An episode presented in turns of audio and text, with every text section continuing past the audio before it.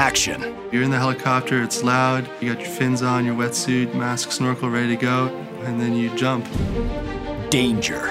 You can hear the ice hissing and cracking all around you. Adventure. When you cross the equator, you have to ask King Neptune permission to become a shellback. You're listening to Sea Story.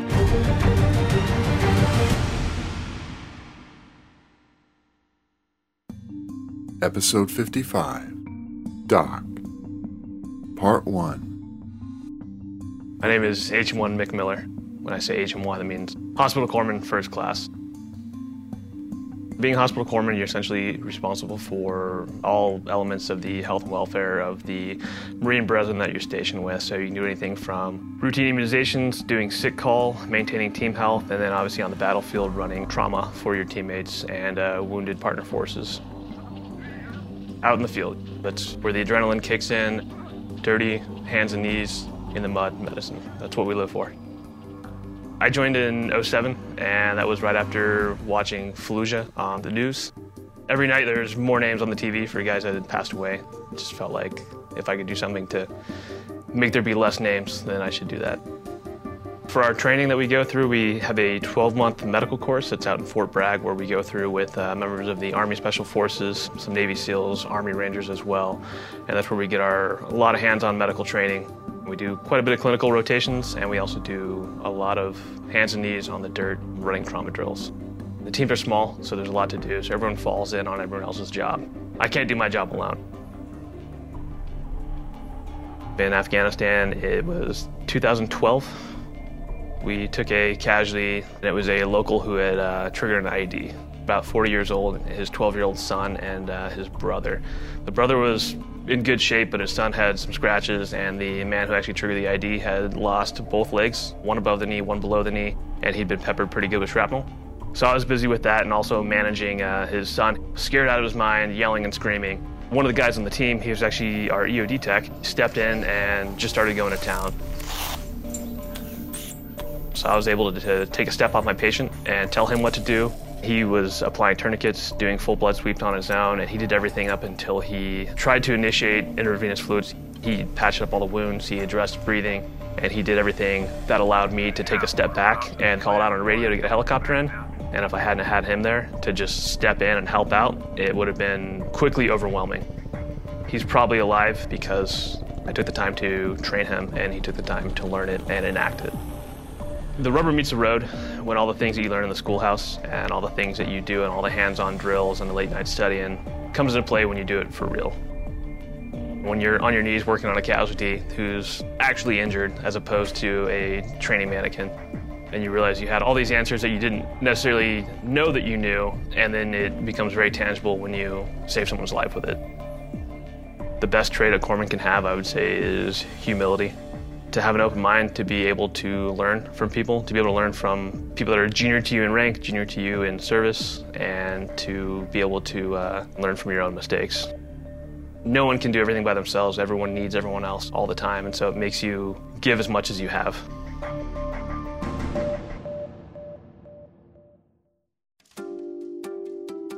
Part 2 Hi, my name's Mike Diaz. I'm a hospital corpsman, third class in the United States Navy. I'm from Palm Bay, Florida, and this is my sea story.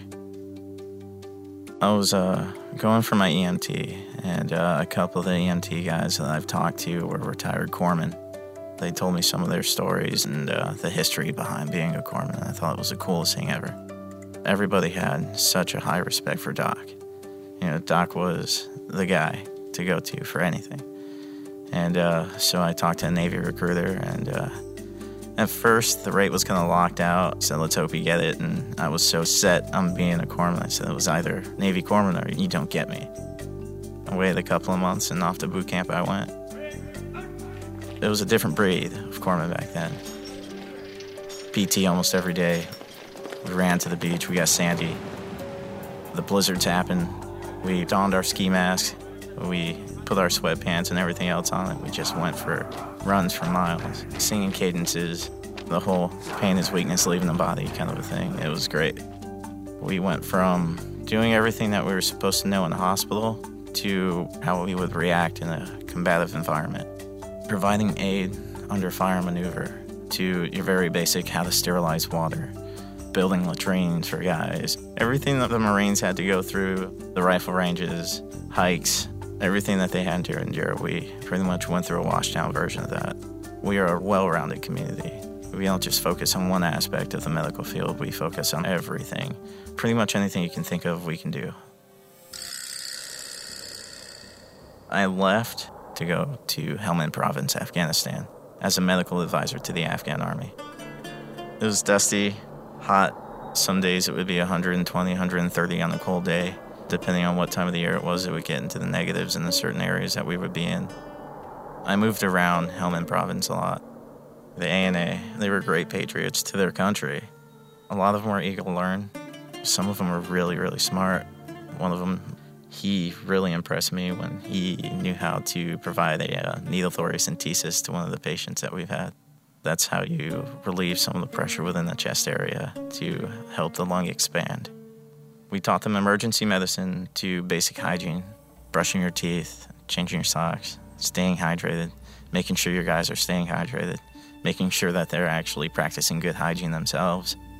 All the time, we're being a lot like MacGyver in the medical field. We have to make do with what we have. You don't have a tourniquet, you make something. The biggest challenge for us while we were there was trying to come up with an evacuation plan or a casualty evacuation plan for the Afghan army. And doing that, we uh, saved well over 10,000 Afghan soldiers' lives. Doc doesn't seem like he does a lot, but he sees a lot. What we do as corpsmen now, it's like being a part of a family. There's always something bad, there's always something good. You fight over the dumbest things. But at the end of the day, you got a brother. To my boys, know, I love them.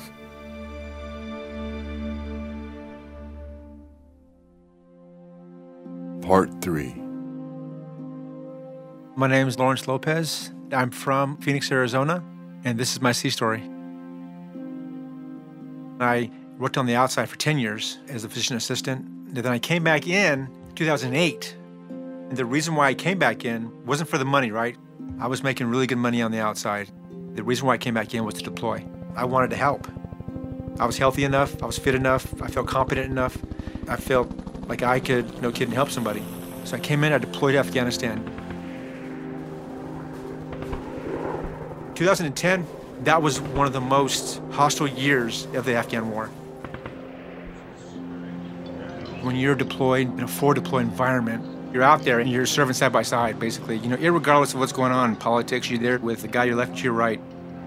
That is the most memorable time you're to have. I was 35, so I was a little bit older than some of the other guys. I ran 60 plus missions outside the wire. When you leave the wire and you're out there, you just don't know. It can be scary, but that's when you find out what you're going to do. Because until that time, you don't know.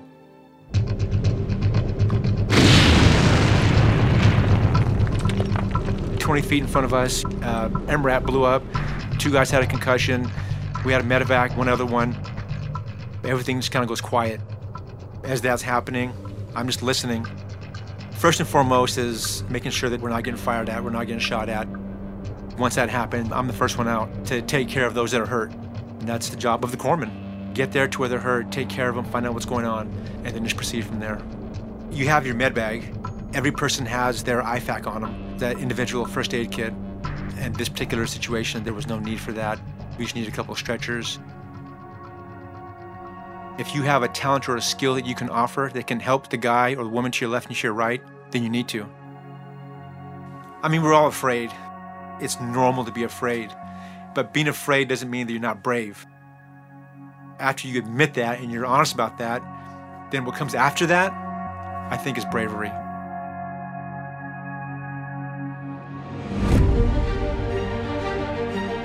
Coming next. The first time you don't even fly, you just learn how to drive to get to the runway. And I could see all my friends trying to drive also, and it looked like a bunch of chickens. Sea Stories brought to you by America's Navy. Learn more at Navy.com.